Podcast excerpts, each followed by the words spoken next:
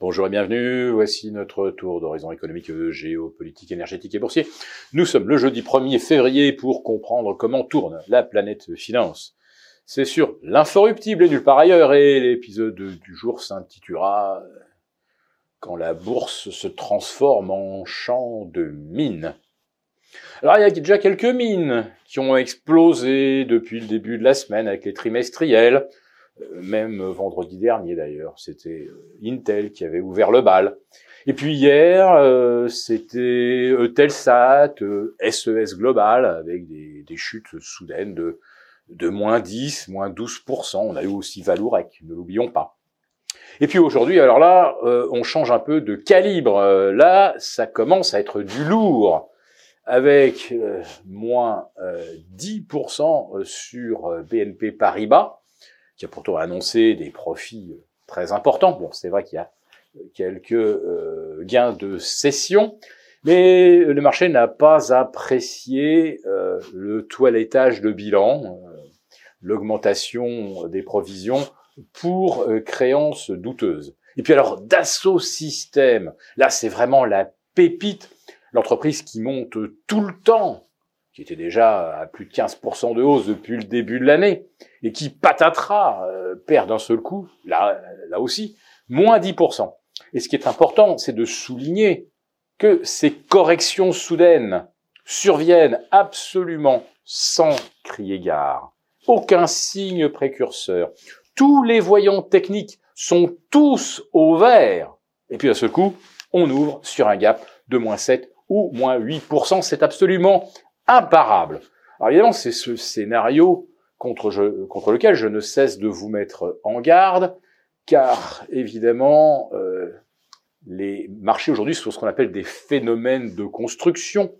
Vous l'entendez d'ailleurs souvent dans la bouche de mon ami Jean-Louis Cussac ou Romain Dobry, mes deux compères avec lesquels je participe à l'émission Les Trois Sorciers, tous les troisièmes vendredis du mois, animés par Grégoire Favet, que je salue.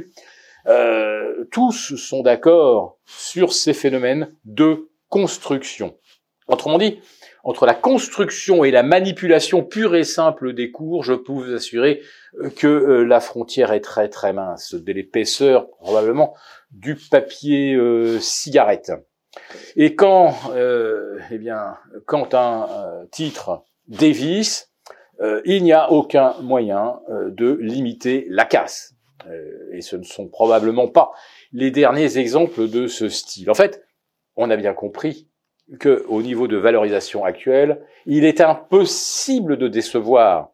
Et quand je dis impossible de décevoir, ça veut dire impossible de tenir sur des plus hauts si on n'annonce pas des résultats en haut de la fourchette, celle que les entreprises veulent bien communiquer. Mais on sait qu'il y a ce qu'on appelle les whispering numbers, c'est-à-dire ces chiffres espérés. On table sur mieux que le haut de la fourchette. Alors vous nous direz, bah oui, alors c'est comme ça que il y a une semaine, LVMH a pu gagner 12%. Ben c'est pas tout à fait exact parce que les résultats n'étaient pas extraordinaires par rapport à des trimestriels précédents où on avait des croissances à deux chiffres. Non, là, il y a eu une chasse aux vendeurs à découvert qui s'est d'ailleurs rapidement propagée à Rémy Cointreau qui, je vous le rappelle, gagnait 15%. Donc, vous voyez que les marchés sont mus par des mécanismes bien plus que par la conjoncture et bien plus encore que par les anticipations. Alors, hier à Wall Street, bien sûr, la Fed a mis un petit peu les choses au point. Voilà, ça c'est pour les anticipations de baisse de taux. On a bien compris que ça ne sera pas le mois de mars, car mars ce serait évidemment prématuré. Donc les espoirs se reportent sur le mois de mai, et c'est ce qui a d'ailleurs valu au taux long américain une nette détente hier, que là non plus on n'avait pas vraiment vu venir. Mais est-ce que dans cette détente des taux qu'on a observée hier, n'y aurait-il pas une amorce de rotation sectorielle entre des actions qui atteignent les niveaux de valorisation les plus élevés de l'histoire et des marchés obligataires qui, offraient quand même 4,30 de rendement sur le 2 ans hier matin, 4,05 et on est tombé à 3,95 sur le 10 ans, tandis qu'en Europe, on était revenu à plus de 2,80% de rendement sur le 10 ans en France, plus de 3,25 sur du 1 an.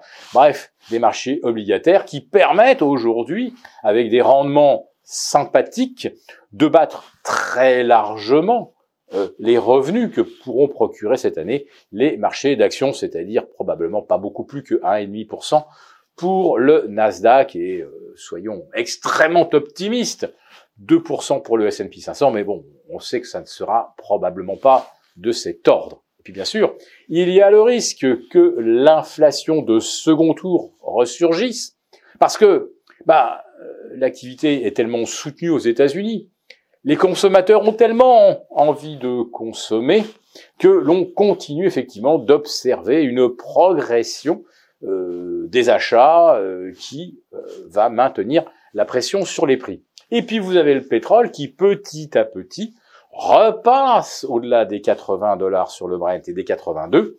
Attention au franchissement des 84, car on irait à ce moment-là chercher directement 87 ou 88. Et là, les anticipations de modération de l'inflation se retourneraient du tout au tout. Et là, si l'on n'anticipe plus 6 baisses de taux d'ici la fin de l'année, mais seulement 4, voire 3, voire peut-être une baisse vraiment tardive, alors là, les marchés sont complètement hors des clous. Leur valorisation repose sur des hypothèses complètement irréalisables et irréalistes et des phénomènes de type BNP, Dassault, Intel, on n'a peut-être pas fini d'en subir. Le point pivot pour les marchés se situerait cependant autour de la mi-mars. Si cette vidéo vous a plu, n'hésitez pas à nous mettre un pouce. Rendez-vous demain pour notre live avec nos abonnés des Affranchis. Pour vous